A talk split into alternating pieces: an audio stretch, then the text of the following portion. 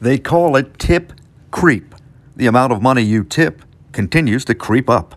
I'm Murray Feldman with the Feldman Report on WWJ News Radio 950.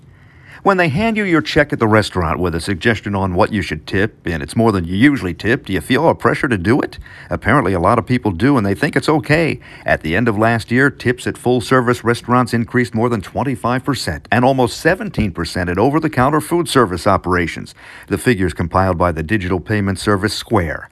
Michael Lynn, a professor of consumer behavior at Cornell University, told CBS News the higher those suggested tip amounts are, the higher the overall tip revenue tends to be. An HR survey found nearly three out of four companies say supporting the career development of their employees is a top goal, but only 31% say they're meeting that goal. The study also found only one in three companies thinks its employees feel their performance is evaluated fairly. With the Feldman Report, I'm Murray Feldman, WWJ, News Radio 950.